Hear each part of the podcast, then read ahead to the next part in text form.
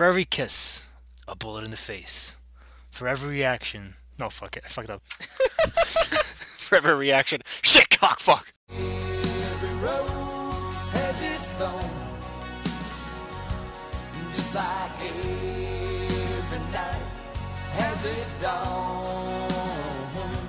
Every rose has its thorn, every cowboy's got its something else. Uh, Every something. And hey, welcome to the Divisive Issues podcast. This is a uh, weekly podcast where we talk about divisive issues in comics, things that are controversial, weird, or things like ruins that are just, man, what were they thinking? Kind of, sort of. All right, uh, I'm Joe Ciano. I'm Sly Crappo. and I'm Ryan Lynch. All right, and today we're going to be discussing Ruins by uh, Warren Ellis. And who does the art again? Uh, I know there, there are two artists, I think. Cliff Nielsen and Ther- Terese Nielsen. Okay, could you check the third book? I think there's one other person. Yes, there's that- one other yeah. person. Thank Yeah. you for reminding me. We're not sure changing anyone on Chris this. Moeller. We're all responsible for this book. Yes, we've all done this horrible deed. All right. Um, and I'm going to be turning hosting duty, uh, hosting duties over to Sly, uh, who will take us the rest of the way there. Yeah, it's almost like he should have done the intro to the show. Whatever. So, so Ruins is a story where the Marvel universe goes horribly wrong. Basically, everything that could have gone wrong in Marvel's in Marvels has gone wrong. Instead of the radioactive spider giving Spider-Man powers, it has given him a horrific virus. Instead of the gamma bomb making Hulk into the Hulk, it has turned him into a giant tumor monster.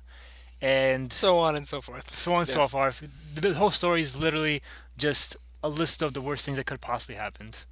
So there is one thing a little different about this episode that we wanted to talk about. This is kind of a response or an homage or A parody. a, a parody. Yeah, a according parody. to Warren Ellis's parody, even though it's not that funny at a all. parody of a very, I think, universally loved Marvel story called Marvels. That we not want- to be confused with Marvels. no, Joe, not to be confused with Marvels. This I'm is- just clarifying that for the reader, though.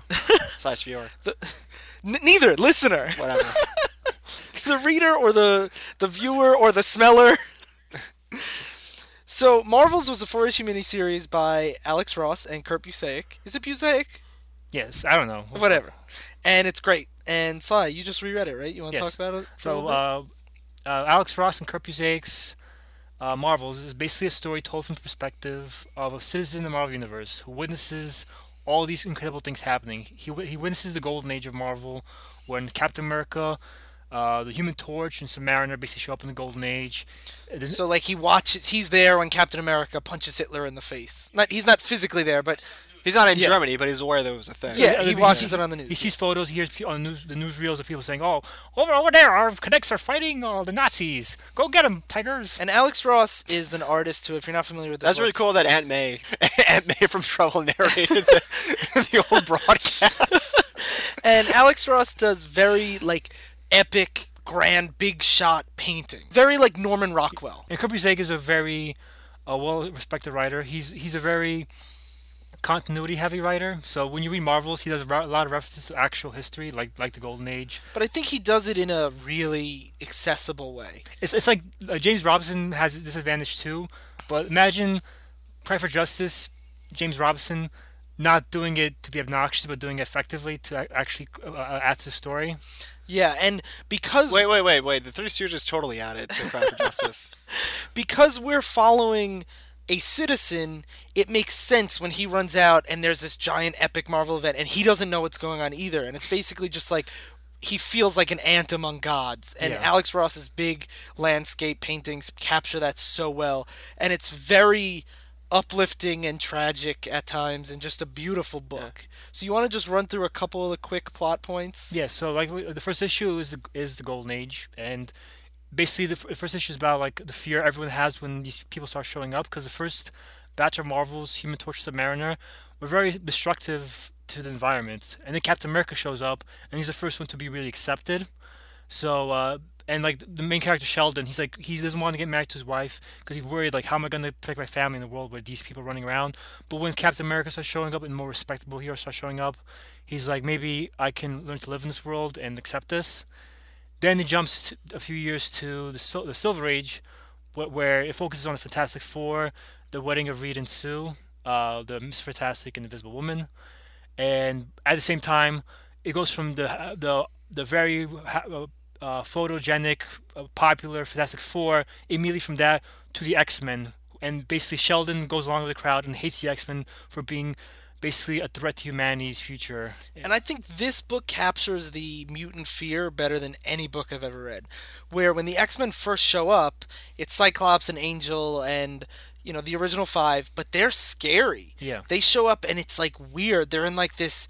They're in their original '60s costumes, but they look like a gang Yeah. of like just destroy. They're destroying everything in their path. And the first time you see him, you basically all you can see is a regular a Cyclops' visor illuminating them. So you just see him in pure red, like and these figures covered in, in shadows. So they look all look ominous. And the issue focuses on a young mutant child who basically like an Anne Frank kind of scenario. People are should they hide her? Should they give her up to the anti-mutant gang? And it's it's very powerful. Yeah. And it captures the like anti-mutant stuff we talked about in She Lies with Angels, but I think in a way that I've never seen captured so powerfully in and a- personally. In a very grounded way. Like Yeah. it, it feels like a, like it was trying to go for like an Anne Frank very and grounded and it's the first time that I felt like it's probably the only time that I felt like I understand why people would be afraid of this. Yeah. And like not that I side with the super racist people, but like I understood how easy it was to fall into that fear and propaganda and cycle of violence. You know what's out with the Capulets? Uh, the third issue is about the first appearance of Galactus in the Marvel universe. Who's a planet eater? who's a plan- he basically is a guy who eats planets and and when he first shows up he has a herald called the silver surfer and basically when you get when when the before the silver shows up they have four signs of the apocalypse and they have people doomsaying the apocalypse. So to, for when the marvel universe they don't see this as this big villain coming down to earth. They view this as the end of the world because they see all the strange shit happening. They see this silver guy flying down and they see a giant guy the size of a, a building land down too and he's like i'm gonna eat your planet. And when I'm a big fan of the original Galactus story that this is referencing, but when that happened in Stan Lee and Jack Kirby's Fantastic Four in the 60s, it still was like it's still this grandiose sci-fi concept, but it's still how are our superheroes gonna beat this big bad guy? And the way it's done in Marvels is you really feel like maybe this is the the rapture, maybe this is the coming of you know God's wrath on Earth. This is something I actually wish comics did more often. I I feel they, they don't do it often enough. Where you have these people who live fant- fantastic lives, and what happens, and even people who have normal lives, their lives start getting more and more surreal over time. Like Spider-Man's life, he's he started out relatively normal, but then eventually he has clones run into his life. He has um, uh, weird weddings. When, when the supervillains try to marry his aunt, like all these law, uh, comics, a lot of stuff starts happening. Yeah. But and there's very few stories where it's just about pure, really about real people from the outside watching these strange events Yeah. unfolding. I always love seeing like how relatable superheroes can be in these crazy concepts, but sometimes it's really really powerful to see objectively relatable people in these Yeah. crazy situations. So you mean like more like more like Susan Everywoman from like Civil War, it, done in a more subtle way, it, that's exactly what I mean. like like Frank Everyman from uh, Fear Itself. I don't remember Fear Itself well enough to have any sort of. Well, we'll be doing that soon enough. So I'm sure we will. That book's pretty terrible. But um, and the last issue is about a more personal issue. Basically, uh, it's about uh, the death of Gwen Stacy, which is Spider-Man's girlfriend, and ba- basically it's about uh, f- uh, the main character Philip Sheldon's relationship with Gwen Stacy before that happens, and it's a more personal issue, uh, reflecting the more personal issue of that that event and Spider-Man in general. What happens when the friend of a supporting character gets caught in the crossfires? Yeah. And so Marvels is a very, very hopeful but still tragic look at what it would be like to live in this world with gods. What is Ruins, Sly? So Ruins is basically a cynical look at what if all the optimism was gone, everything's just fucking But it follows the same character. It can't be that different. I'm siding with Ryan here. I'm not seeing the big deal here. This sounds like a really like you know interesting intellectual take of an inverse on Marvels. Uh, I I don't I know the listeners can't tell, but whenever Joe trolls, he stares right into my soul, and it's the it's I don't know what to do.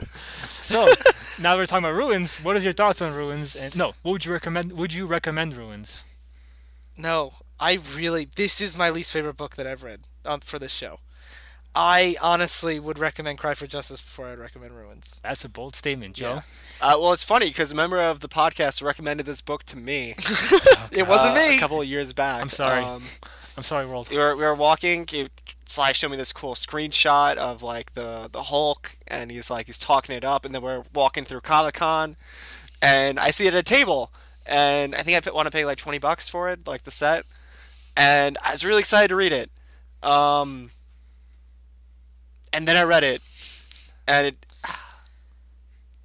I will recommend it if you want to see how nihilistic some of these takes on alternate universes can be.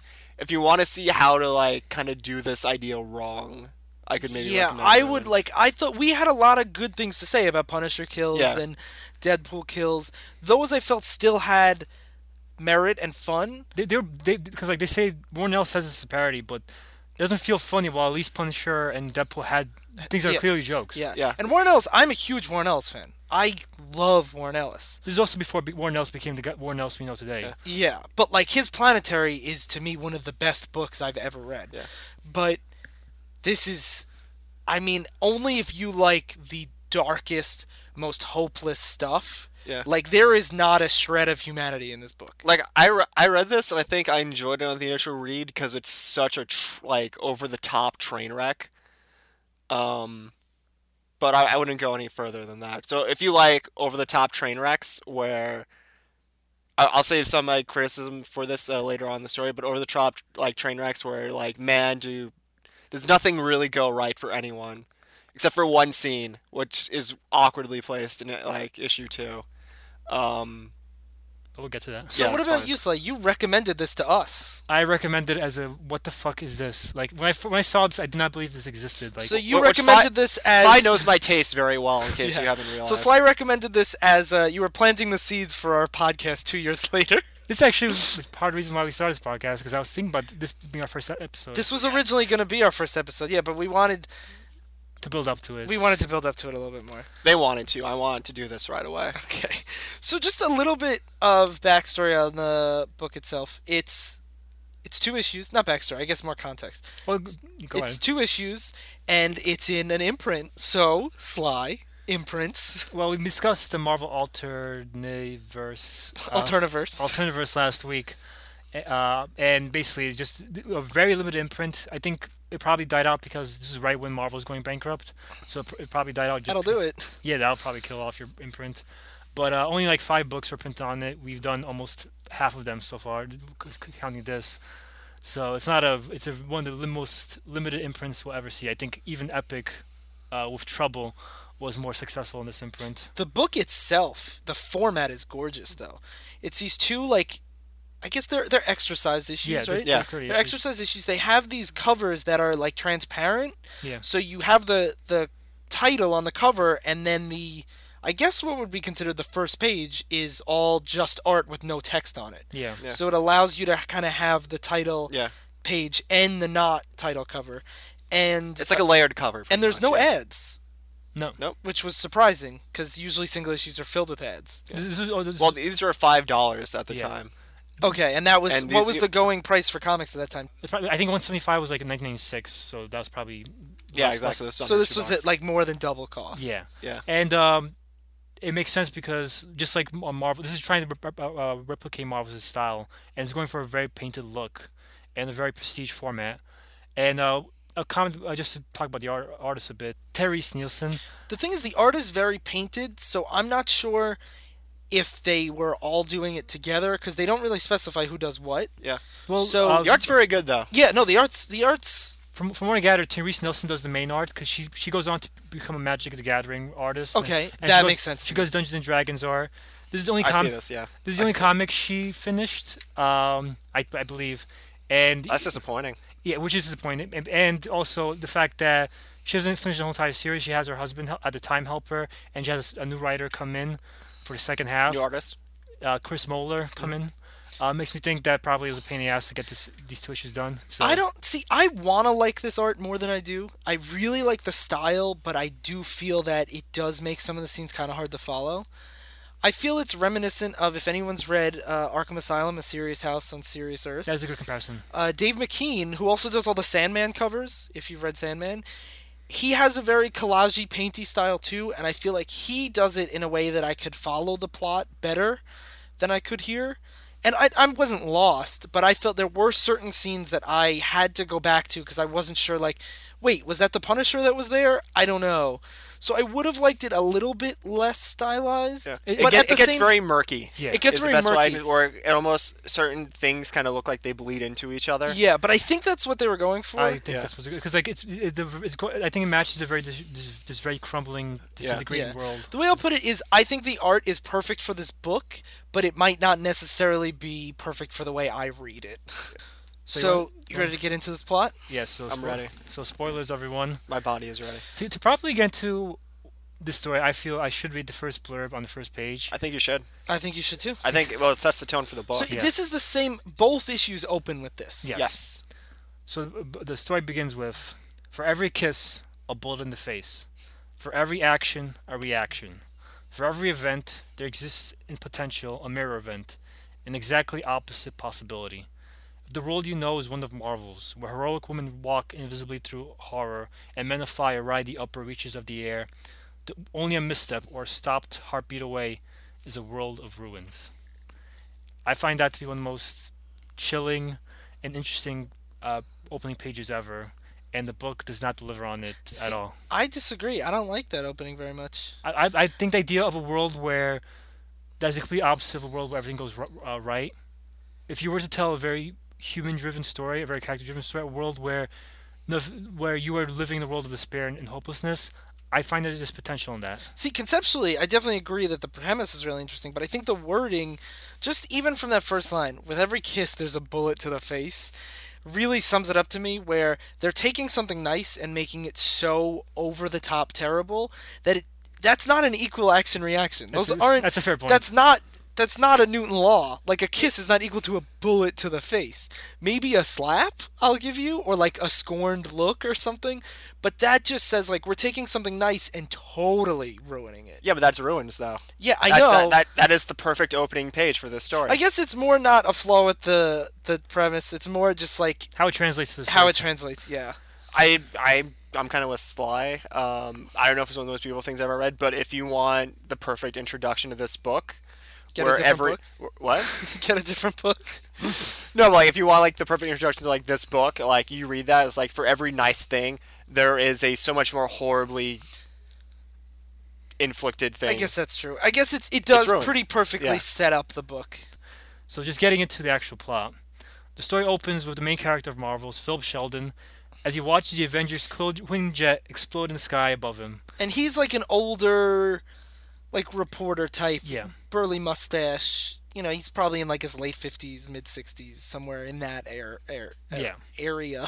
Area. If, if, So uh, in this universe, uh, Tony Stark, instead of becoming Iron Man, he basically goes off to the Vietnam and instead of becoming Iron Man, becomes the Man in the Iron Mask.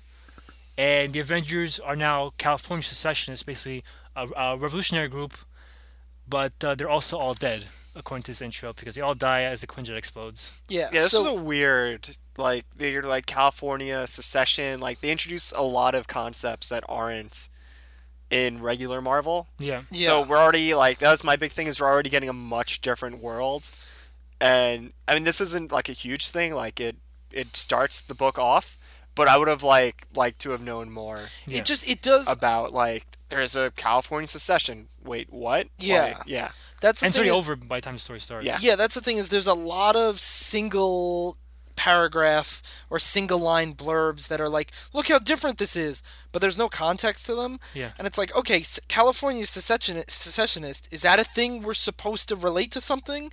That just seems like a totally out there concept that doesn't get fleshed out at all. Yeah. Uh, we mentioned that the story is two issues. One big problem with the story is I feel it should, probably should have longer two issues. Marvel's is four issues. I don't know why this story tackles so much of only two issues and expects to do it right. Yeah. But uh, so uh, Maybe the editors read it and were like, this is enough. maybe so This Warren Ellis guy won't be back here ever again. yeah. so basically in this universe, um, Sheldon isn't trying to watch discover all these marvels and write about them about how fantastic and, and potentially scary they are. This is basically uh, Philip Sheldon quits his job at the Daily Bugle instead to find out why the world is the way it is. What we're wrong? What we're wrong with this world? and So he uh, basically sets out to write the same book he writes in Marvel. like a, in the darker version. yeah, but he wants to document the rise of superheroes in this world. and more in this case, more the rise of the, supernaturals. Yeah, but you know, same kind of Yeah. idea. So he's looking, he's hunting down people that w- were touched by the supernatural, because he believes that they were on the. He keeps saying, "Oh, I believe they were on the cusp of something magical here, but something just went wrong. I just don't know what it is." They do really beat you over the head Yeah. with this. That It's like like- this is a world where things go wrong. Yeah, it's not. It's like again, interesting concept, but they they don't. They're not subtle about it at all. Yeah. But um, and there's and there's different there's different scenes of showing different characters and their horrible fates. Uh, when the Quinjet explodes, they the soldiers dance over the Avengers' corpses, and they find Thor's hammer, start th- throwing it around, which makes no sense, but yeah. it happens. As you can see, also show Thor later on in the book. Yeah, but the story's not very consistent with itself either. Yeah, there you go. And uh, there's a show. Uh, So Ma- obviously, the death of the Avengers was hailed as a triumph for the American people and the American military. Yeah. And uh, Matt Murdock uh, is showing the newspaper clipping, Daredevil. Uh, uh, he's showing the Are newspaper you sure it's not Deadpool? Uh, Daredevil died in an accident. The accident that gave him his powers in the regular universe. This sums up the entire book to me. Where in the regular universe, Matt Murdock tries to he. There's a truck coming at an old man. He pushes him out of the way and saves him, and radioactive stuff falls off the truck, splashes Matt Murdock in the face, and he turns into Daredevil. In this, he just gets hit by the truck Yeah. and dies in the hospital.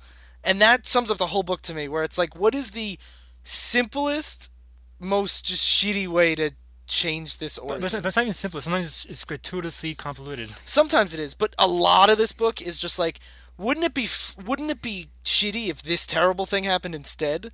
Like it feels almost like it was pitched like that. Like, what if he got hit by the truck instead? What if this other thing happened? What if this other thing happened? Like it doesn't. And Matt Murdock's death doesn't have anything to do with the book at all. No. it doesn't get mentioned again. And I feel like there it's a is throwaway. So every. Yeah. I, I can't think of a scene that's not a throwaway. This whole book is pretty much throwaway because uh, Yeah. the story really has no uh, actual conclusion That's the thing. There's no arc to it. real structure. No, there or is no plot. arc. Yeah.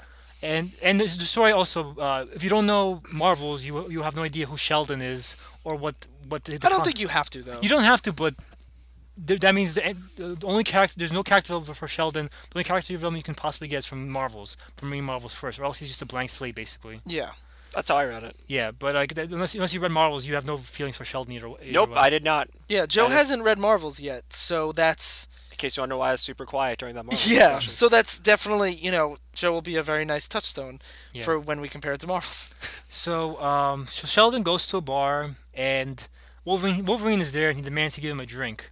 And instead of having claws from the adamantium infusion project, Wolverine has a real weird bone disease that's taking over his, his skin, basically. yeah. And um, and the bartender's basically making fun of him, saying, "Look, show, show him your bone disease." Let, let someone have a laugh at Wolverine, and Wolverine's like basically crying. He's like, show him your bones, Muty. Yeah. Like, yeah. And um, and this is this is a consistent weird thing in the story. The story has a good, actually a good framing device in that Sheldon is looking for the super people touched by supernatural and he's hunting them down. But instead of using that uh, framing device to explain why he's meeting all these characters, they just have him run into characters by sheer coincidence. He runs into almost every single Marvel character in the story. No, he says to a lot of them, "I was uh, I emailed you Yeah, some of about them. writing the Yeah. book." Some of them, but then Wolverine, for example, first example, he just runs into him in the bar out of nowhere. Some of them are just chance, like well, I really think chance in, encounters. what they're establishing in this world is there are so many supernatural characters. There's so many Marvels that you can literally find them everywhere. I guess that's a fair point. That's what I was going at. That like New York City in Marvel, which we've probably mentioned before, has like 50 superheroes. But I think he covers like almost entire, almost every single major Marvel character. In yeah, I have no problem with that just because of the nature of the book. Like if you're going to explore this alternate reality, you might as well explore But I the think I- reality. I think it would make more sense if the, if the framing device was used to explain how he met these characters instead of just sheer coincidence. yeah, that's fair. But uh, so then there's just a page showing all the horrible fates of the different Marvel characters. Black Panther in this Marvel in this universe uh, is a member of the actual Black Panthers. I would have loved to see that followed up more. That's really fascinating Yeah. to me. Yeah, Hawkeye is getting executed at gunpoint. They don't tell you why. Yeah, and the Scarlet Witch is at a government building giving, and basically it turns out she gave up the Avengers for immunity, and she betrayed the entire team, and that's why he died in the Quinjet.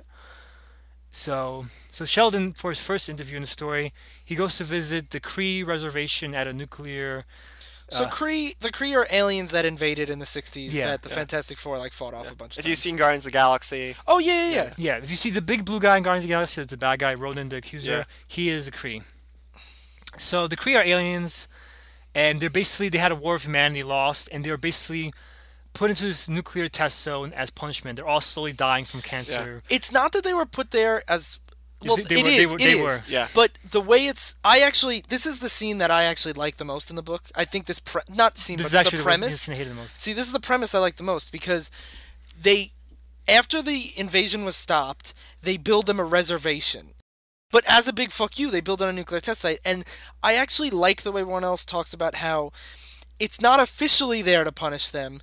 It's just that's the land the government had available. But everyone knows they did it to punish them. And I think that's that's the only type of like kind of American politics satire that I really liked in this book, where it was like they set up a reservation in the most diseased land as like a this is what you get for invading America, and I found that to be really interesting of a premise, personally. That's but um, so the reason why the Cree ended up in this uh, reservation is because they're having a war with Earth, and the invasion failed because as they're flying towards Earth to do a seek attack, the Silver Surfer, which is a silver guy, who's the uh, We talked about him yeah. Yeah. Herald for Galactus. As they're flying past Earth, Silver Surfer was ripping open his lungs to try to breathe because because as a, as a silver alien creature he can't breathe. How did he get there?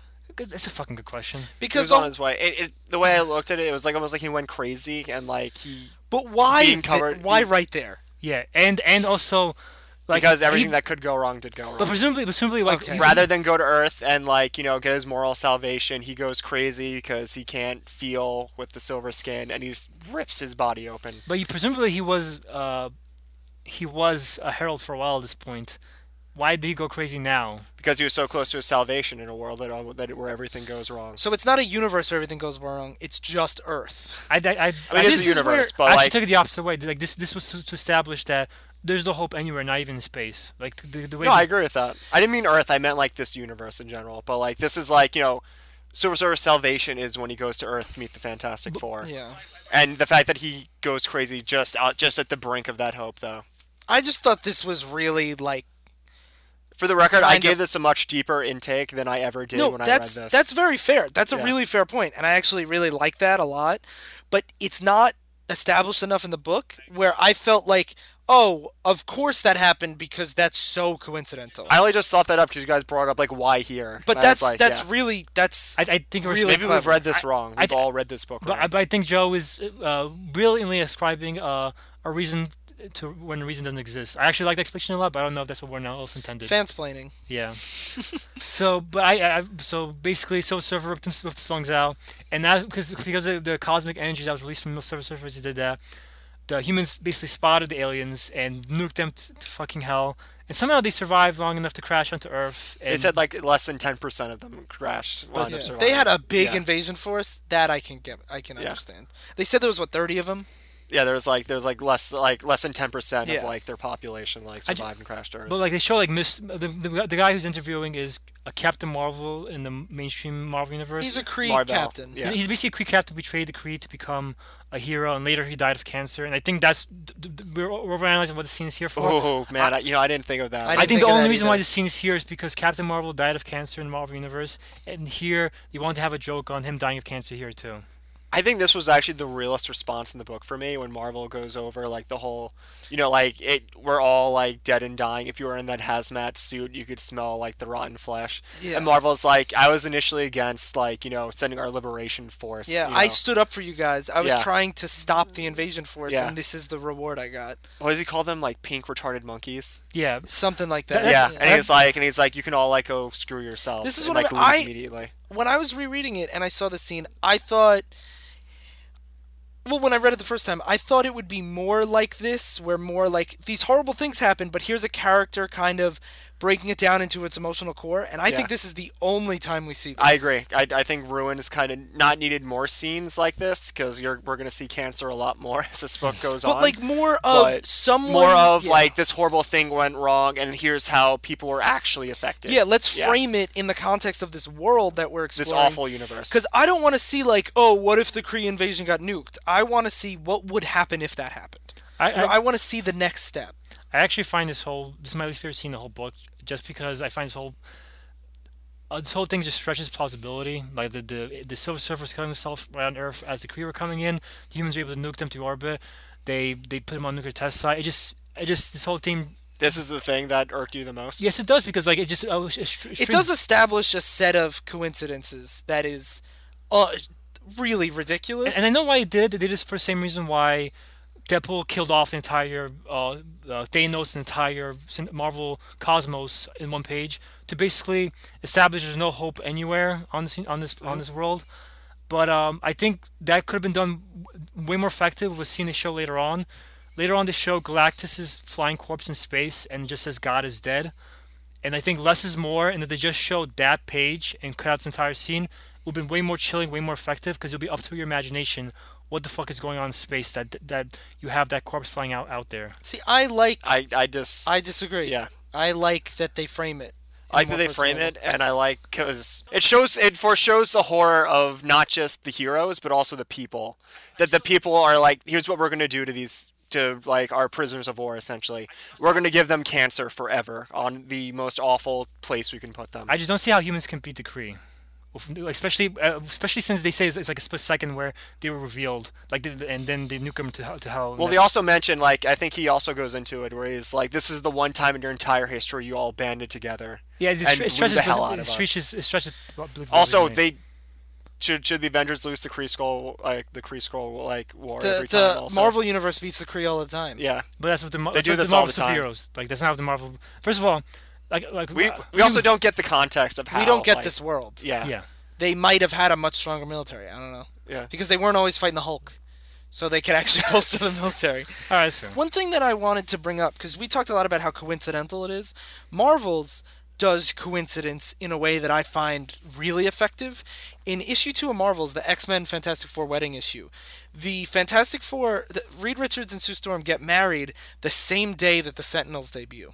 And the Sentinels are big mutant hunting robots. And it's done in a way that juxtaposes the positive hope and fun and loving atmosphere that the Fantastic Four inhabit with the horrible world that hates and fears us that the mutants have. And it's done really, really effectively that this crazy coincidence that like is not at all the way it happens in the main universe really. Like they don't ever say that.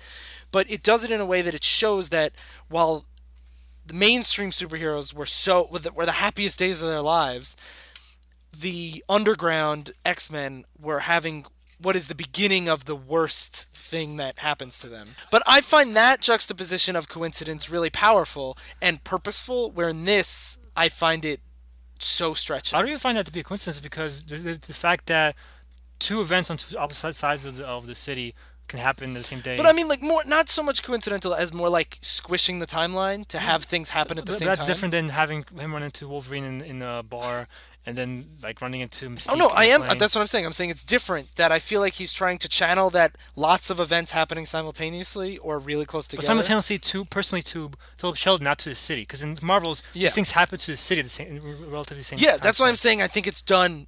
Having multiple plots happen at once is done really well in Marvels and really poorly here. Because because like there's no like sense of the city. It's just Philip Sheldon. He's Yeah. running into these people. We also Absolutely. we have no sense of the government really in Yeah. this Yeah. book. There's a lot of things that we don't have sense for, which is why I think it was easier for me to accept.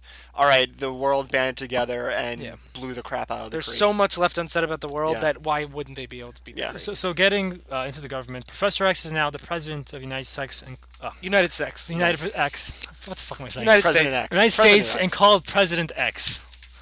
And um, it's one of the many things not fully explored because I, I guess it suggests that Professor X is using his telepathy to gain power in this universe, but um, it doesn't really go into that much. Like all you do is get a one page discussing They it, bring And it up he- later. But yeah, he- like, doesn't he relocate uh, the White House does, to, that's what I to the X Mansion? which is important because uh, apparently uh, Washington D.C. is involved into a shit show, and um, Go figure. and basically the White House has moved to New York, and uh, and basically Philip goes to the uh, Washington uh, Washington to meet Nick Fury, and uh, to clarify, Nick Fury is not exactly Nick Fury is in the movie.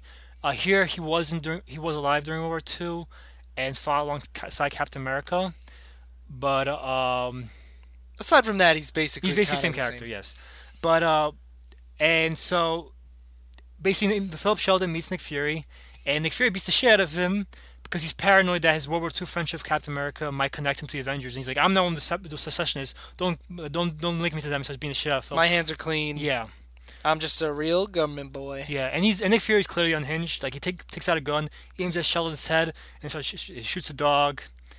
And I thought it was a raccoon or a possum. I, it's hard to tell the art, but um, Go with dog. That sounds much more crazy. but uh, Nick reveals that Captain America introduced him to cannibalism during World War II. Which is not what? And, and Yeah. I feel like this is one example of because later on they explain like the causal universe, and this is one of the things that contradicts the causal universe because it suggests this world is very terrible to begin with. Yeah, no, I'm guy with. Yeah, that's a very good point. Yeah. Also, when he said America introduced me to cannibalism, I thought he meant the government. No, it's But Captain now that you say Captain Captain America, that America, makes way more sense. yeah, and so then uh, another coincidence, Jean Grey is a prostitute shows up, Jean Grey from the X Men. Yeah. Phoenix. Yeah. Marvel she- Girl. and she's wearing her Marvel Girl costume, which is like a, a With the go-go boots. She has, like, a the very green dress go-go boots. very 60s costume. groovy costume, and she's soliciting them for sex. And Uh, if I was a prostitute and I saw a gruff, eye-patched guy waving a gun around killing dogs, I would not be like, "He's a guy I could get." Yeah, He's a guy who has 20 bucks. Yeah. this is this is where the story starts developing some comedic elements, mostly because of the absurdity of the co- co- coincidences, the amount of gratuitous violence. But in I feel like it's not played for laughs at all. I agree, I- it's not, but like when you're looking at it, this is so absurd. Like I can't help but laugh, at least for me. No, that's what on, on first read I really kind of like when I said I enjoyed this book. Just the, I think Slice said it best. The absurdity of this book is at the maximum that I, I for guess. something that I've ever read. Yeah. But uh, so like Ryan says, this guy's wearing a gun and he's like trying to shoot people, and she's like, "Come on, hey big boy, let's uh, go have some fun." I'm gonna do you better than anyone ever has, or whatever. Yeah, and he said, and Nick Fury says, "How old are you?" And she says, "As old as you need," which is lovely. Um, Yeah, that's nice. And Nick Fury seems to be offended by you know being solicited by underage girl and just shoots her in the head, which is like, the proper way to deal with that situation. And then he says it's time for a nap and shoots himself. I, Yeah. I didn't make that part up. He's he, that's a line in the book. Yep. And he, no, but he does say, "If you write this book, keep my hands clean," and then kills himself. But he says it's time for a nap. Yeah. Bang. Yeah. It's just okay. Goodbye. And Philip Sheldon doesn't react to this at all. Like when I say he's a blank slate, he really is a blank slate. He's like, whatever. like yeah, fucking dead girl, dead guy. Whatever. well, I assume you know this world is so terrible that he's writing about it. You can He's assume just that- like this is the norm. You, you know? can assume that, but he doesn't even like comment on it really. Like he's just like whatever. He's like That's when I feel like this book is made up of non sequiturs that make no sense. Like, Yeah. okay, I guess these characters are dead now. Whatever. Yeah. So then Philip Sheldon goes to Chicago to meet Rick Jones. And to clarify, Rick Jones is when the Hulk He became is the the Hulk. Marvel Universe's sidekick. Yeah, but uh, but to clarify his origin, basically when the Hulk became the Hulk, uh, Bruce Banner was doing a test, a test, nuclear testing over the gamma bomb on a nuclear test site, and there was a, a, boy ran out on the on the radioactive radioactive test site as a as a dare to his friends, and Bruce Banner went out to stop the, the push the kid out of the way, eh, but the nuclear tests still went on even though uh, Bruce Banner tried to stop So it. So he pushed Rick into a ditch, saving his life, and in turn turning into a Hulk. yeah, the radiation hit, the, hit hit him instead of the kid, and and turned him into Hulk. I bring that up because uh, in this world we see the inverse of what happened there. Uh, Sheldon goes to find uh, Rick Jones, and he's with his wife Marlo, and they're both basically druggies. And Rick's abusive. Yeah, he They the mention that a lot. Yeah, and he t- Rick and basically uh, Rick Jones tells the same s- same origin story I just mentioned, but in this version instead of turning into the Hulk, uh, Bruce Banner just erupts into a massive tumors, and Yeah, he kind of like this big green, like amorphous blob. Like there's no real shape to him anymore. If anyone's played I Have No Mouth and I Must Scream, it's the big blob you turn into if you lose. It's a it's a very body it's a very body horror, and Yeah. the art on this page is very effective. Yeah. But This- um, this, was, this was the first page I ever saw of Ruins that uh, Sly sent me. yeah, it's And I was like, man, I gotta buy this story. This looks great. Same, but I was like, man, I wish I had kept it at that. But uh, Hulk, uh, so basically, they call the CIA basically brings Banner in, who's still alive, and they basically call him the Hulk, and he's just a massive tumors, Yeah. being forced to keep living. Yeah, And- it's like mockingly they call him the whole. like, you but know? like, like, Yeah. like, they, they, like, it's not even like Wa- Warren Ellis just comes up with like the worst possible way to make these characters live. Like, you couldn't Yeah. even just kill off Banner. this one I actually liked because this is this is kind of what almost should happen. but like, oh, oh, oh, If well, you're struck, um, actually, I tell you, if you're struck with that much gamma radiation, you should die. I was gonna Yeah, say like, so- so- almost. Basically, yeah. Warren Ellis, everything that is almost like it should happen, is almost like it should happen. Except Warren Ellis is like, how can I make this worse? yeah. Well, he wants to do. I think he wants to do like the opposite. This is where I I was looking at it because he wants to do the opposite of the Hulk.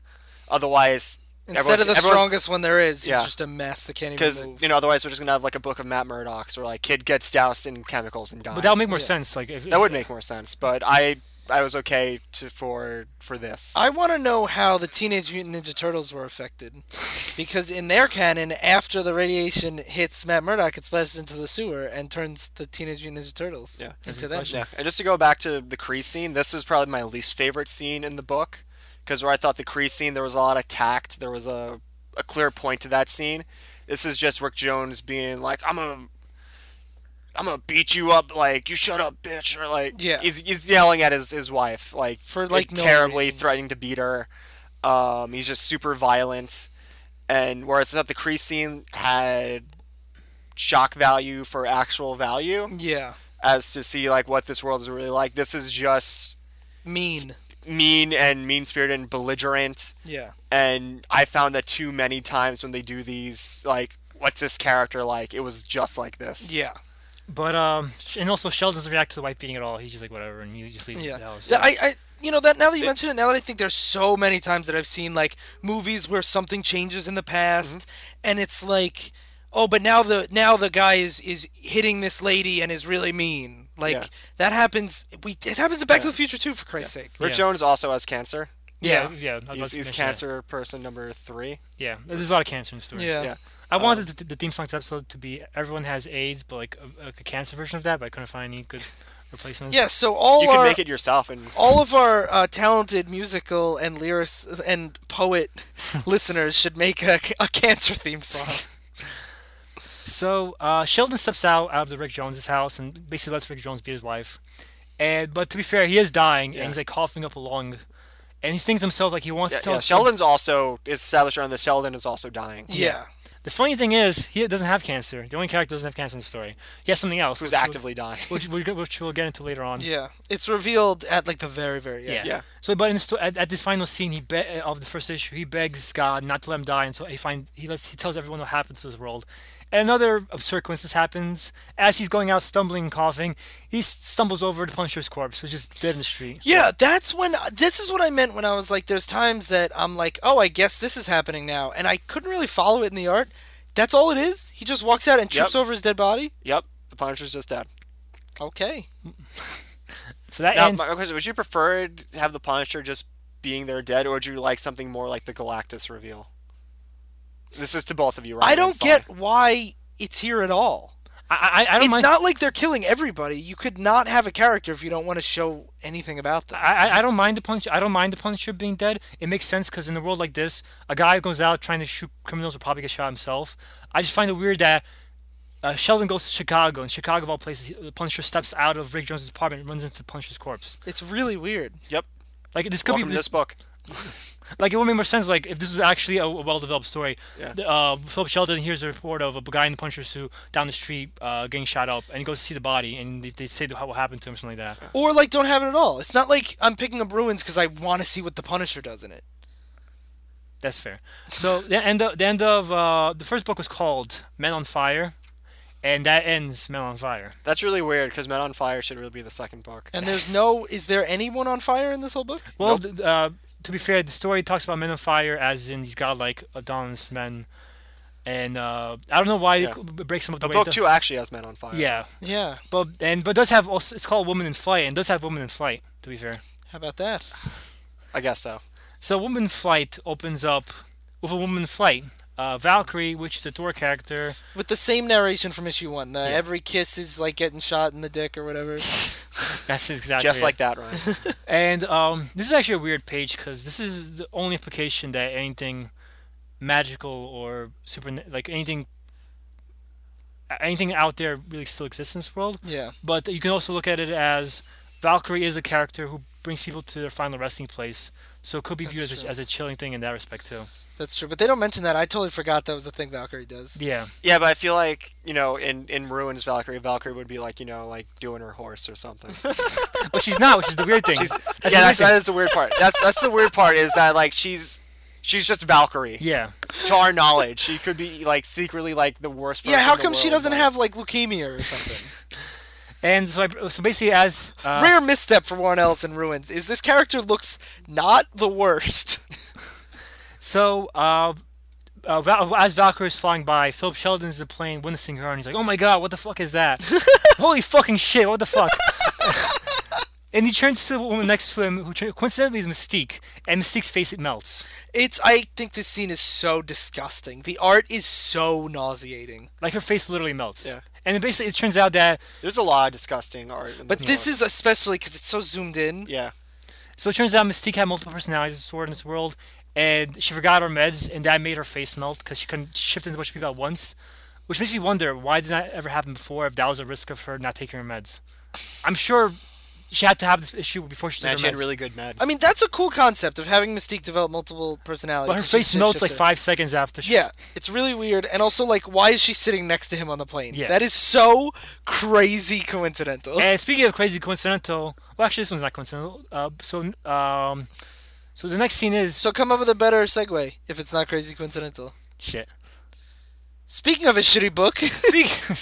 Alright, so it's not coincidental because uh, the plane was landing where Philip Sheldon wanted to, and it's a big uh, political event. And but Magneto happens to be at this political event too, along with Sheldon. And then a Secret Service agent bumps into Magneto, and this universe pushes him out of the way. he pushes him out of the, out of the way. And this universe, Magneto does can't control his magnetism. He's basically just a big human magnet, and he has a device to control his magnetism.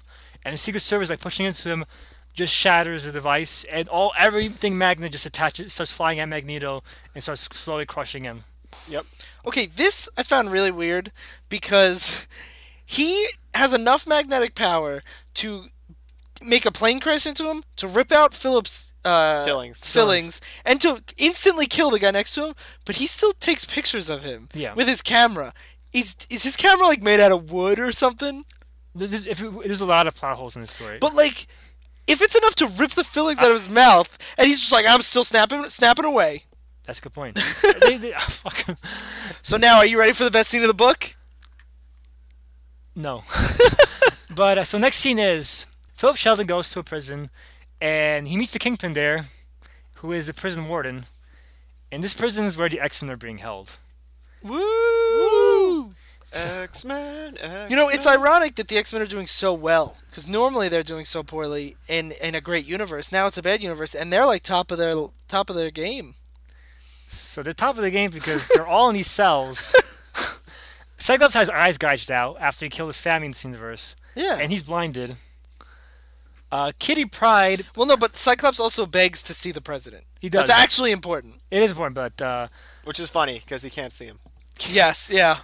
But uh, uh, Kitty Pryde uh, had was tried to face through a wall and has half her intestines missing. hmm Uh, Nightcrawler is just like an animal biting his own tail, Yeah, that happens. You know.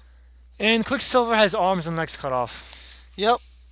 And Kingpin's basically just beating the shit out of them, like he's enjoying his like this is the best fucking job I ever had. It's better than New York. And Sheldon asks like, "Why are they asking for the president?" And Kingpin's basically like, "Well, the president puts him here. He visits sometimes. Usually he's just quiet and he just stares at them. But sometimes, what does he do, Sly? Sometimes This is my favorite thing. Sometimes he comes and visits, and he, uh, I'll quote it what uh, Kingpin says. Yeah, Please this do. is Other times, Lordy, the things he says to them leaves them all, he leaves them all sobbing and throwing up. One time, I remember he dropped his pants and screams at him, "You all came from this! Ha! Fantastic to see." so he whips his junk out in front of uh, all these horribly tortured people and says, "Look at this! I made you." Which also goes back to what I said before. Like something suggests this, this would never be the universe that the Marvel universe ever became, because some of the characters were terrible, seemed to be terrible even before anything and happened. does this imply that he's their dad? I think Warren Ellis started a funny joke and didn't think, think it fully through. Because like, do you think Professor X is their dad? He he couldn't like I'm Uh, sorry, President X. Um, not their metaphorical dad because he's the leader. Of Maybe But then why did maybe he means generally like you came did out, they come you all from came his from dicks, metaphorical balls? but maybe he means gen- generally you all came from a penis. So ha ha, you all came. Wait, wait. Does he stand up and do this? I, Oh, I didn't even think about him in the wheelchair. That's Yeah. so much weirder. So is he faking being a paraplegic in this universe? Maybe. Does it say he I, up? I just don't think he Warren Ellis thought this joke out. Oh fully. no. ch- Look, does, does it say he stands It up? doesn't say he stands up. It just says he just uh, shows up, throws on his pants. Because I feel like that When you say be, drop his pants, I suggest he stands up though. But- Yeah. Because I feel like that would be a lot of work if you like couldn't stand up to get like to drop your pants. Yeah. I, I think we're overanalyzing this, and Warren Ellis started. No, I think this is the only scene worth analyzing. How big is he? Do they tell? Does does the warden talk about it? no. I'm sure. I'm assuming- if he's showing it off, he's probably got to want something to show off. I bet. Yeah, this is another scene where it's just like The joke. I think the joke. it- the joke came before the actual plot. it's just like this is over the top and gratuitous for being over the top and gratuitous sake. Um, So so I'm Warren Ellis, and I'm a new and up- upcoming comic star, and I'm like Marvel. I want to write the story that's a parody of the award-winning iconic miniseries you just released, and I'm gonna have Professor X whip, Professor X whip his dick out and yell at the X-Men. Well, to be, Sold. I guess so. And uh, this whole scene's weird because uh, Sheldon just doesn't even remember how he got here, and um, Kingpin's like, "I the only reason we're letting you see all this is because uh, we know you're dying," which is weird. It's- He says the president told me to show you everything to grant a dying man's wish, but you can't have any hard evidence. they let him keep his camera, so they let him keep his well, camera. Just says well, he's not allowed to take his camera into the. no, he brings the X-Men. camera into him, and then they take it away from him afterwards. Okay. So what's the point of letting him take pictures? I think they're just dicks. This is the kind of guy that yells at people with their eyes gouged out Yeah. that look at my dick. Like he's an asshole. But I, I like we talk about non sequiturs. I feel like this, this, this that was just a quick way to explain why Sheldon got top secret access to this government facility. Then like, and and like got to take all these pictures. No, I think you know the part of the story is why is this doing because the story needs to continue Yeah. Yeah, because we need to see what happened to the X Men in this terrible world I suppose. and nothing good happened to them. I'm sorry, Professor X is president. I guess he's doing okay. And, And implied- and Angel. Angel wheels him around apparently. Yeah. So, So Angel's doing pretty well. Yeah. Well, he's know. rich. He, you know, he's, he's doing pretty well. Oh, there okay. That's go. probably why. So then we, we they show some more different scenes from Marvel Universe. They show other Thor in this universe, which is uh, Donald Blake, uh, Thor's secret identity in the main universe. Except in this universe, he's a crazy guy who thinks he's Thor. But there wasn't like actually. to see this honestly. Yeah, we did see that. It's called the Ultimate Universe, and it's great. I know, but this is before that. Like, I would like to see this in this book, I know. And but we don't get it. this is yeah. Yeah. And then we get, and we also get to see Emma Frost, who in this universe, uh, Emma Frost is, is a telepath, Health, part of Hellfire Club. Go see X Men First Class. We explained it in Civil War episode. Fuck you. But uh, so in this, but in this book, uh, she basically lobotomizes kids and has like a school of uh, weird psychic kids. I don't want to see that. Joe's making a hardline stance on that. Hard lines. no, because I think some of these concepts are really, really interesting. Like, What- I actually I don't mind the Hulk that much. I like the Kree. Um, the ex prison while over the top makes sense. and Has it's an really interesting gritty- concept. Yeah. Actually, thing I, is- I agree with Joe, and that, that's why I feel like this book had potential. Yeah. But this book doesn't explore any of these concepts. It just presents the concepts basically, and It's like, look how terrible Well, one thing is. I would Yeah. like to bring Yeah. up: Warren Ellis is famous. He has made his living doing that a lot. Where he will take over a book, write six issues, totally redefine a status quo, and introduce a bunch of new concepts, and then let someone else play with it.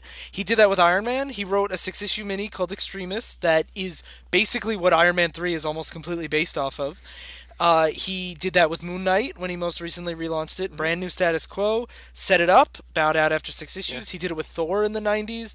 He does that a lot, and that's actually one of his big strengths. Is he has great ideas that he lets other people play with. But the problem here is like this is his entire story. Like Yes. there's no Yeah. nothing to build off of here, especially since everyone else is dead Yeah. after the story. And Oh, he- unless we're gonna yeah. get the sequel, like you know, 20 years after the fact. Yeah. Fingers crossed. Fingers crossed. Ruins fingers are. crossed. So speaking of More ruin. so speaking of men on ruins porn. Yeah, Joe keeps Yes. saying ruins porn like that's Uh, a phrase that I recognize. Ruins porn is like when people take pictures of like really like dilapidated abandoned buildings, and then jerk post it off? online. No, no, they just post it online. So what they should do instead is take pictures of this book and post it on Ruins uh, porn sites. and jerk off. yeah.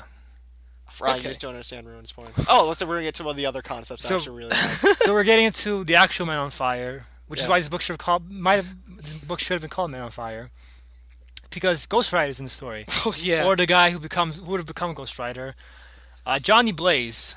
He lives up to his name in this world because literally he sets himself on fire and burns to death while riding his motorcycle. He's like a stunt man Yeah. who does this. Yeah. I actually I loved this concept honestly. this was the one time where like yeah it's brutal, but isn't such and such person has cancer or such and such person is like awful and like you know like beating his wife or like beating up like you know prisoners. This was a really neat concept to me. It just that it- like he's out in the desert like you know doing these like freak show type stunts. Yeah. He just and this one he goes a little too far and it Yeah. kills him. And it's the description's gross Yeah. about his like fat dripping off his face or whatever. Hideous. But and like he I screams totally for hours. Yeah. Yeah, I do agree that this is a cool idea of just like it's not just it doesn't feel like just mean. It feels like there's actually a concept here. Yeah. And Ghost Rider is at least doing it on purpose, and Yeah. and he gets to die. He chose this unlike life. the Yeah. Hulk. But this also like this also kind of fits like the stuntman like you know devil may care character. Yeah, it definitely like, fits. Yeah. It's most it's one of the most logical. Uh, It, it's changes. one of the things like I was like I wish he talked to Johnny Blaze before I- he yeah, does definitely. the stunt. Like like I think that would have been a very cool conversation. Of like like why are you doing this? Yeah. Another reason, another example of the concept being cool, but the the plot it just isn't there. Yeah. And then next scene is Sheldon keeps really starts hammering home the idea that uh, this is this is a world of ruins. Everything went wrong. Uh, man, everything sucks. Everything that can go wrong will go wrong. See, you have to keep saying this like we're the, if you've made it this far in the book, you fucking know this already. Yeah. Like, come on. Like, oh, what- went right? Nothing. And uh, and Sheldon basically goes to sleep and he imagines like the world that could have been. He basically imagines the regular Marvel universe, and he imagines he imagines the good things that could have happened every day, the wonders they could have seen, and he imagines.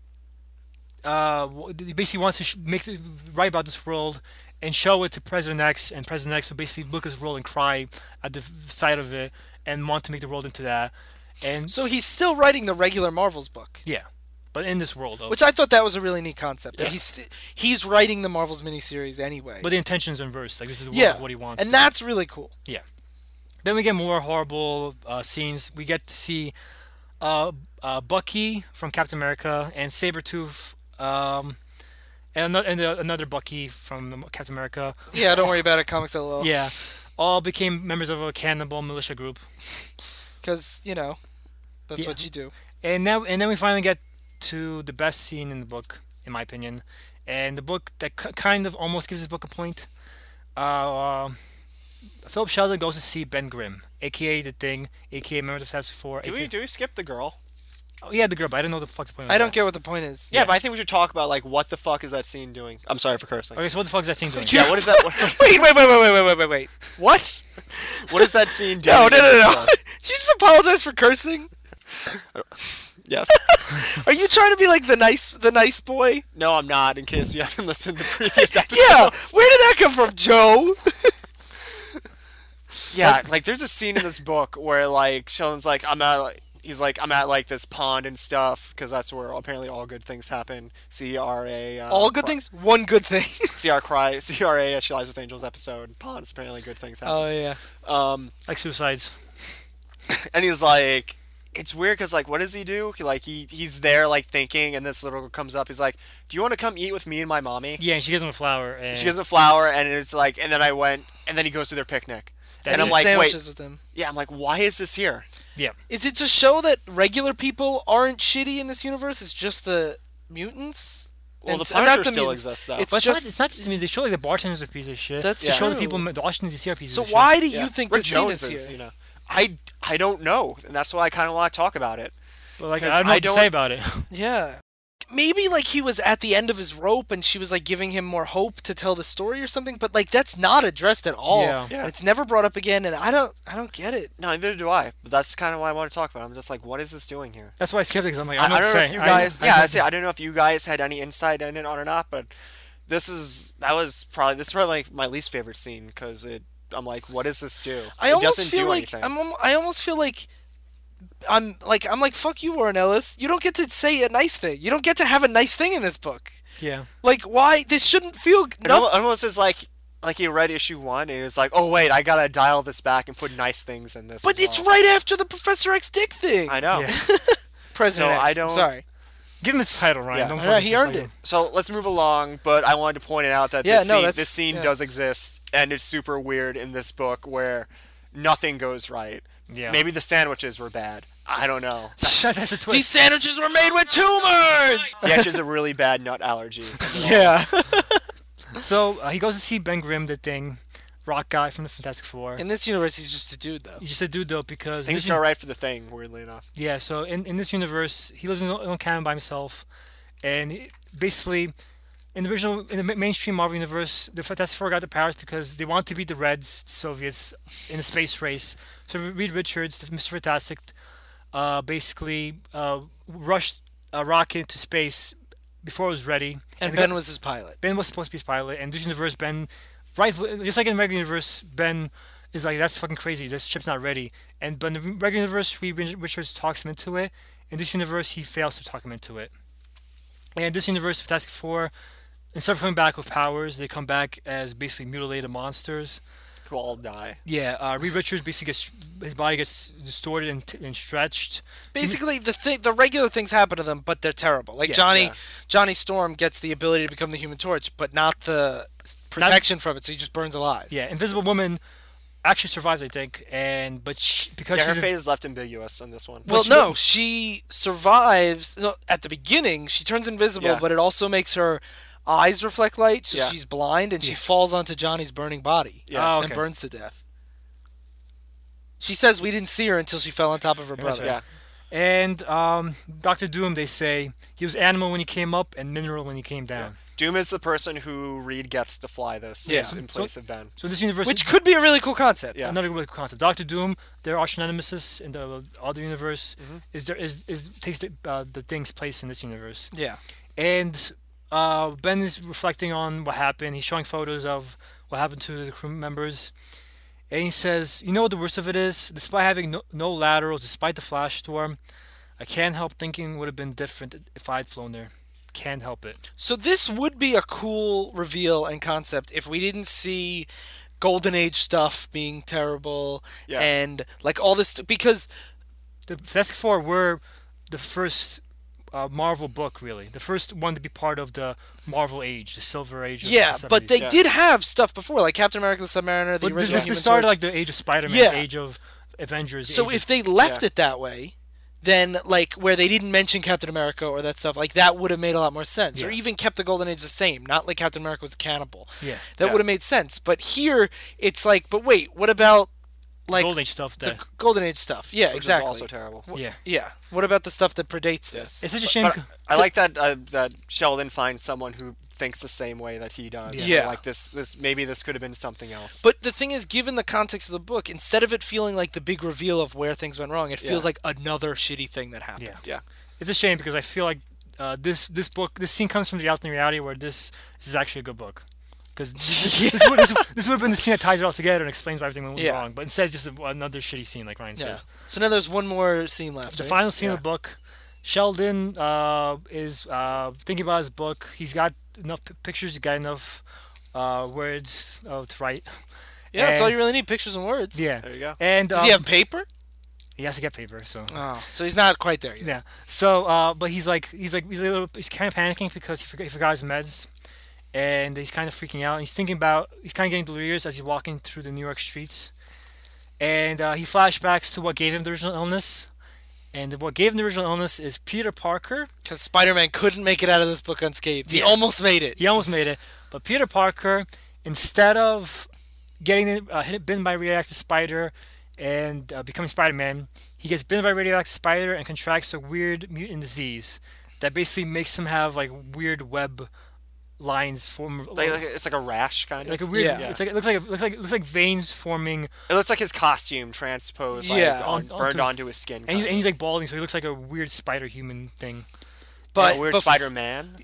Yeah, But before his death. all of his symptoms showed he was contagious. Yeah, and, and- he and- went to work at the Daily Bugle and got uh, Gave it to Philip Sheldon. gave it to Philip Sheldon.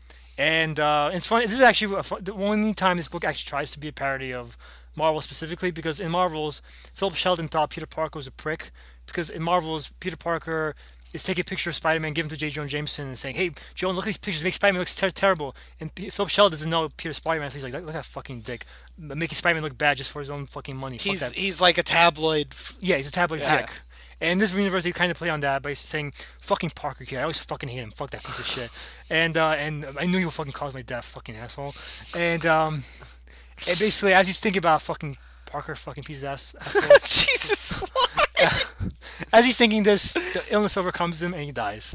Before he finishes his book. and Yeah. all the pictures go everywhere. So he never gets to tell the world what happened, what what Marvels could have been, what was the cause of ruins, and the story ends on another depressing note. Yeah. So, Without hope.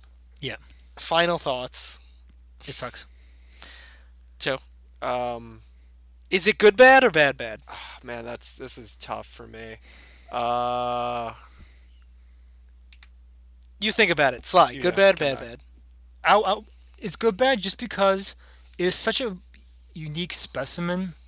Like, if you're if you if you hear heard us talking about this book and are interested at all, read it just to see it for yourself. Because I can't imagine there will ever be a book like this ever again. It is so unique in that respect.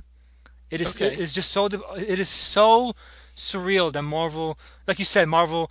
Like Warren Ellis came to Marvel saying, "Hey, you want to have a book where Professor X shows his dick to the X Men?" And says you came from this, and Marvels like, "Yes, let's do that." Like, this book will probably never happen again, but the fact it happened, but it it was got, reprinted. and it got reprinted, and it got and recently. It just got re-released. Yeah. yeah, It, it did get re-released in a Marvel's companion book. Yeah. It wasn't like Yeah. it got its own standalone release. But I, But I they reprinted it though. yeah, they did.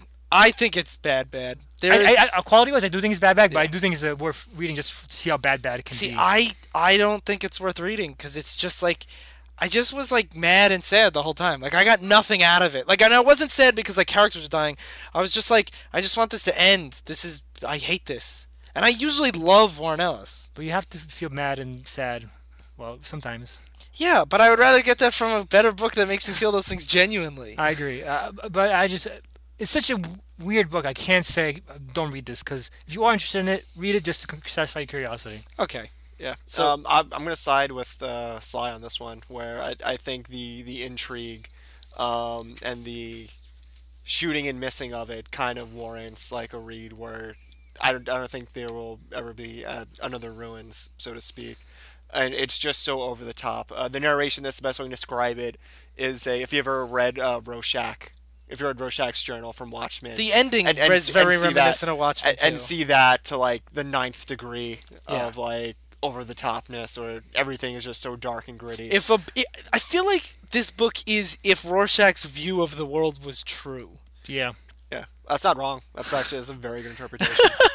um, and the concepts are just so ridiculous in this book. Um, I can't say don't read. I'm sorry, I can't say like don't read it. Um, if you can read it without taking it too seriously, I think you'll like it a lot more. Like that's how I read the majority of these books that we're going through. Um, but yeah, you know what? Give it a shot. Have fun. Live a little. Read ruins. so now we're not doing letters from listeners. Wait, we're doing, hold on. Before we get to letters, the letters page. Yes, before we get to the letters page. Before we get to the letters page, before. I just wanted to say thanks to the listeners who've been really supportive and Like given us a lot of great feedback. Like Sean Lynch. Like Sean, Avery. Avery, Phil, Ariel, Brian, and Tony, way down in North Carolina. Did you mention Sean? I mentioned Sean, All right, good. and we've also I love you, Avery. We've also been having a lot of really great Twitter stuff. And uh, I wanted to thank the people who've been retweeting our show, like the Drunken Dork podcast and the Woo! Mr. BS show. Yeah. So thank you guys. And if you want to follow support. us, it's at Divisive Issues. And I just wanted to say thanks because our listeners are super great. It's not just Ryan who's being selfish. I also want to thank our fans. Who? Uh, Who? What fans? uh, like Sean, Avery, mostly Avery. I love Avery. I love Sean, so I'm gonna thank Sean. Yeah. I also love Brian. Brian, you're beautiful. Fuck you, Phil. so yeah, thanks, you guys. We didn't say anything about Ariel at the end. She's great too. Okay, thank you guys. How do you really feel about Ariel? And now we, we can- love all of you. Yeah. And now letters. All right. We have one quick question from mm-hmm. the aforementioned Brian. How do you guys feel about characters being portrayed differently in different mediums? For example, in Man of Steel, Superman can, in Man of Steel, way to use a comma, Brian. In Man of Steel, Superman can be seen as a completely different character than what some have come to expect from the "It's a bird, it's a plane" comic character. Yeah. So we talked about this a lot last episode, but I want to go into a little bit more detail about different medium at the same time because we talked Yeah. about different portrayals of like when they do adaptations years later and stuff.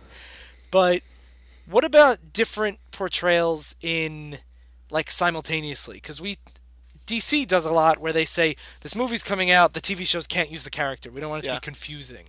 How do you feel about that? Um, in the case of DC, um, I don't think it's. I don't think it's the best use of their characters. I think the audience can tell. Like the audience can accept that the TV show is different from the movie, and that these are two different cinematic universes. Um, so in that case, I don't necessarily think it's done the best. But I I think people can distinguish like you know when a character is in, when a character in the comics, not necessarily the character that's up on the screen. And I like it when when different mediums play with different characters. I think different mediums are really the time to experiment with characters. Like I don't ever want to see a direct adaptation of a comic story to an alternate medium.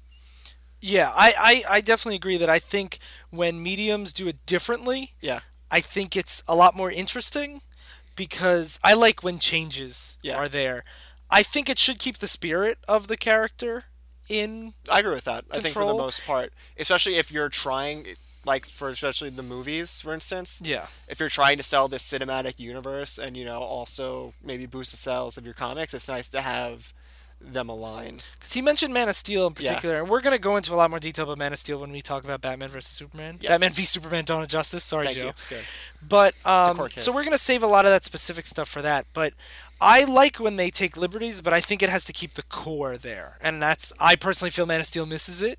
But we'll get into that detail. No, I. I think for big multimedia properties where like you're trying to sell Superman to a large audience, Yeah. it, you should understand what makes the character work. yeah, But in that case, it also kind of like takes not. I'll bring this back to Ruins, where we have an alternate take of these characters, and they have their own little sandbox, and it's just you know a story where things are very different, and I like that too. yeah, But I think you know for things like the movies, like the TV shows, you should know what you're selling. Yeah. I, I think like a show like Arrow Yeah. has a lot of liberties taken with characters. Like mm-hmm. Oliver Queen is so different. Very different, yeah. But it's done in a way that I think works better for that medium Yeah. than it would in comics, and I think they do such a good job with it that actually, honestly, if you're telling a good story, do it. Mm-hmm. That's where I think like try to keep it in line enough so that people can jump from one to the other. Yeah. Like another example I want to bring up, and then I'm gonna get to Sly because I'm sure he has something to say. but uh, I think The Walking Dead does it really well. Where The Walking Dead takes a lot of different liberties and changes a lot of characters than they do from the comic. But I think they do it in a way that keeps the spirit alive.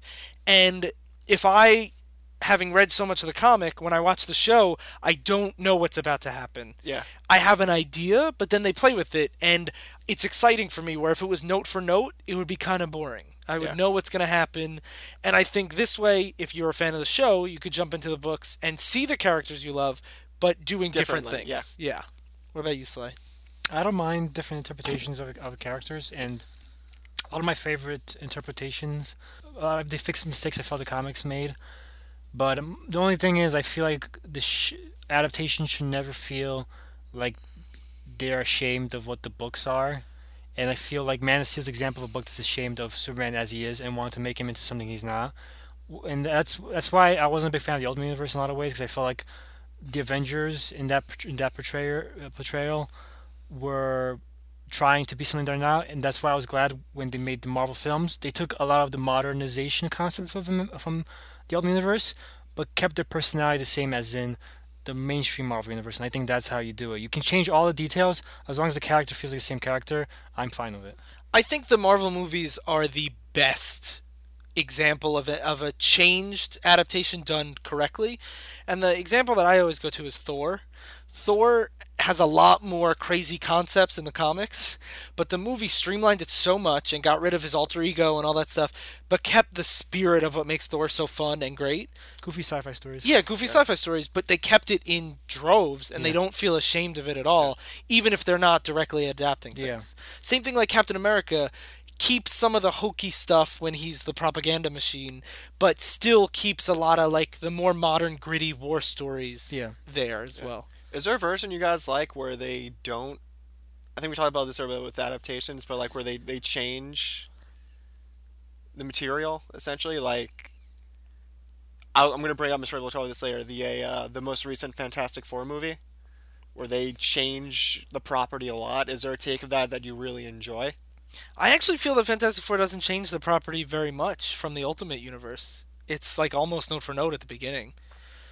But um I also meant like in Spirit, like they they In Spirit, the Spirit's Human very different. The Human Torch Yeah. is African American. Like they changes like that, Um, like where they where they they play with the property a lot. this is a controversial opinion Mm-hmm. that I have, but I don't love the Christopher Nolan Batman movies as much as most people. But I think the Nolan Batman movies are f- really great films. Mm-hmm. I think they change the characters a lot and do a lot of different things with the world that aren't in the comics at all. They go for a very different take, but I think they're done to great success. Mm-hmm. I I just think that they're I think they're fantastic films and not the best Batman films. Mm-hmm. But I think that that's a way where they can change things and work with it in a way that has mass appeal Yeah. and is still a great story. Yeah. I don't think I'm I'm not going to doubt the plotting and the overall world that Nolan sets up. I think he does a great job at changing a lot of stuff Yeah. pretty completely in a way that I still find engaging and enjoyable. Yeah. Mine was the uh, the sh- we talked about it, the show Arrow when it initially starts out is not the most comic faithful uh, take on the character. I think as the New Fifty Two has gone on, I mean, you've read more of it. Has has the comic become more in line with the show? The think? comic has become a lot more in line with the show. Yeah. Yeah. So, but at the time, it wasn't really a take of Green Arrow that fans might be familiar with. And I totally get why the hardcore Green Arrow fan would not be a fan of the show at the start. But I thought it told such a very good story, and we've kind of seen Oliver Queen become more like a comic book Oliver Queen Yeah, as it's well. it's getting there eventually. yeah, but- which is which is almost when you get to the end of season one, you understand the point that they were trying to do Yeah. at the start of the season. So they change a lot, but at the end of the day, if the story's great Mm-hmm. and I'm emotionally invested in it, that's fine. Yeah, You know, uh, that's it's as I just I worry that someone's going to see a movie and then go pick up a comic and have and the things that they liked about the movie will be nowhere to be seen and will be like, "Oh, this isn't for me. I'll just stick to the movies." Yeah. So, do you have one? My, my favorite X Men cartoon is probably the least accurate X Men cartoon, which is why the reason people hate it, and that's X Men Evolution. And X Men Evolution turns a lot of the X Men into teenagers, and I actually prefer the dynamic of a lot of characters in that story. For, for one example, uh, they made Wolverine to an older tutor type, and they made Cyclops and Jean Grey into teenagers, and that eliminated the entire Wolverine, Jean Grey, uh, Scott Summers love triangle, and it made the story so much better not to have that bogging down the plot and those characters arcs so much. Yeah, and even if you're not a fan, that is a huge part of their Yeah. whole Yeah. relationships for decades. And I, I felt the ne- negative part, like it, I felt it dragged them down to always to constantly always be, uh, will they, won't they, for forty fucking years or whatever. And, and just just fucking get over it. Like go dump Cyclops Jean Grey if you don't like him. Just fucking end it. But either way, the fact that a lot, lot- and I felt a lot of the changes in that show were for the better. Like a lot of the characters that didn't have personality, like Avalanche, were given personalities. And a lot- Avalanche was a standout for me when I watched that show. Yeah. He was one of favorites. Yeah, like uh, and I, I, and the Toad was great in that, better than the um, book Toad at the time. Toad has become better now, but in the comics for Mm-hmm. Yeah. like since the '60s onwards, he was a joke. But then recently, because of the movies, he's become more of a actual character. And X Men Evolution was one of the first examples of that. And it's, it's, and I feel like that in general for the show, they just make characters a lot better in some respects. No, We- Sly's that's a great pick because Yeah. uh, that's also my favorite Mastermind. Yeah, mine too. That's uh, could be not sec- probably second favorite Apocalypse, only next to the X Men show, Yeah, uh, the '90s. Oh, and, and um, the, the Jean Grey Scott, you know, Wolverine love triangle was done in the '90s series. Uh, I thought pretty well. That it was it was cool to see uh, an ad like X Men Evolution kind of clean break from that take of the X Men Yeah. do their own thing. So this is the last thing because we've been talking about this for a long time, Yeah. which is great. But um, the one thing that I like too is when you play with adaptations a little bit mm-hmm. more. Sometimes you can take those forgotten characters or characters that don't really matter and revamp them in a way that is really beneficial overall to the characters. Like we mentioned it a couple episodes ago when we talked about Mr. Freeze, mm-hmm. but we mentioned it in the Daredevil episode with Black Widow where she was she didn't really have a super big role in the Marvel universe. She wasn't like the big super spy that she is today. Like she, I, she was a spy, but she wasn't an A-list character. she was still on Daredevil's League, like a street level character. Yeah, and by making her a founding member of the Avengers, even though she didn't actually join the team till way later, and like was a villain at, at the beginning and stuff, by making her into a founding member of the Avengers, it pushed her so much further. And now in the comics, like she has, she has her own book for the like I think it's probably the most successful solo book she's had. Yeah. And she's going back to her she's it's going back to her original source and making her better than ever. Mm-hmm. You know, like I'm I don't know the specifics, but I assume that Toad being so good in X Men Evolution might have been more incentive to put him in Wolverine the X Men to I give feel- I him feel- a starring role. I feel that there was a there's a lot of times when you have more different interpretations of characters that will generate new interest in them, and uh, because like I said, Toad was a joke for a long time, but I, the movies, the X Men Evolution, and then uh, other adaptations started using it more seriously, and I feel that let him people to um, realize like why are we making him a joke in the mainstream universe when he doesn't could- have to be. he Yeah. doesn't have to be. And it reminds me of what you said about Black Widow and Guardian Devil when you were like, they treat her as a joke character just because Kevin Smith is too lazy to make her a great character. Yeah. All right. Cool. So This has oh, been great. yeah. All right. Well, um, I think we're gonna do do our oh recommendations. Recommendations, real quick. Okay. Who wants to go first? I'll go first. So I goes first. I recommend uh, Marvels. So. But uh, since Brian's probably going to talk about it, I'll just recommend. No, you go. You go. No, I have another recommendation, so I'll recommend. Okay, good. I, I want to recommend uh, Kingdom Come, which is another Alex Ross book. That was gonna be my second choice. And uh, if you're if you if Can you, you guys do- just make out already, please? so after you after you, you follow Ryan's recommendation, follow my recommendation, we Kingdom Come, because that's probably Alex Ross's best work, art wise, and I feel it's a the DC equivalent to Marvels in terms of capturing the scope and telling this great story with those that universe. His Justice is really, really good too. Oh yeah, he so- also wrote that, I believe. I recommend Marvels. We talked about it enough. It's great. It's an awesome look at what made the Marvel age of the 60s and early 70s such a magical time to read comics. Um, I'm gonna break character here. I'm gonna do Alan Moore's Miracleman. Okay. Um, simply because I I think It- you mean the original writer's Miracleman. yeah if you if you go by the hardcovers, it says the original writer because Alan Moore r- doesn't want his name on it uh, for various reasons. But it's kind of it. I'm gonna tie it to ruins because the book opens up with this ridiculous like 1950s Miracleman esque comic um, story, and then it flashes forward to 80s London, and it's kind of a look at like you know like what happened to these characters as they got older, and are remembering that oh we were you know we were Miracleman, we were Kid Miracle, um, and it plays into the whole what went wrong, but it also gets what went right by the end of the story. I don't want to say too much without spoiling it, but it's a very good run. And it's getting new editions now. Uh, the Alan Moore collection, um, I'm sorry, the Alan Moore run is all collected in very nice hardcovers. Uh, and they just put out the first uh, hardcover of the Neil Gaiman run. And for those of you that don't know, this is a series that uh, Neil Gaiman was going to write. He got a few issues in, and then for various reasons, I think it got wound up getting canceled. And now Marvel is reviving it with Neil Gaiman uh, awesome. picking up where he left off. Cool. But that's it. So thank you guys so much for listening and being the best. If you want to, if you have any questions, write us in at divisiveissues at gmail.com. Tweet at us at divisiveissues, or the Facebook page, divisive Mm-hmm. issues. And uh, I've been Ryan Lynch. I've been Daredevil. Uh, I've been Josiano. Staying continuity. Whoop, whoop, whoop, whoop, whoop, whoop, whoop. Every rose has its thorn. Just like every night has its dawn.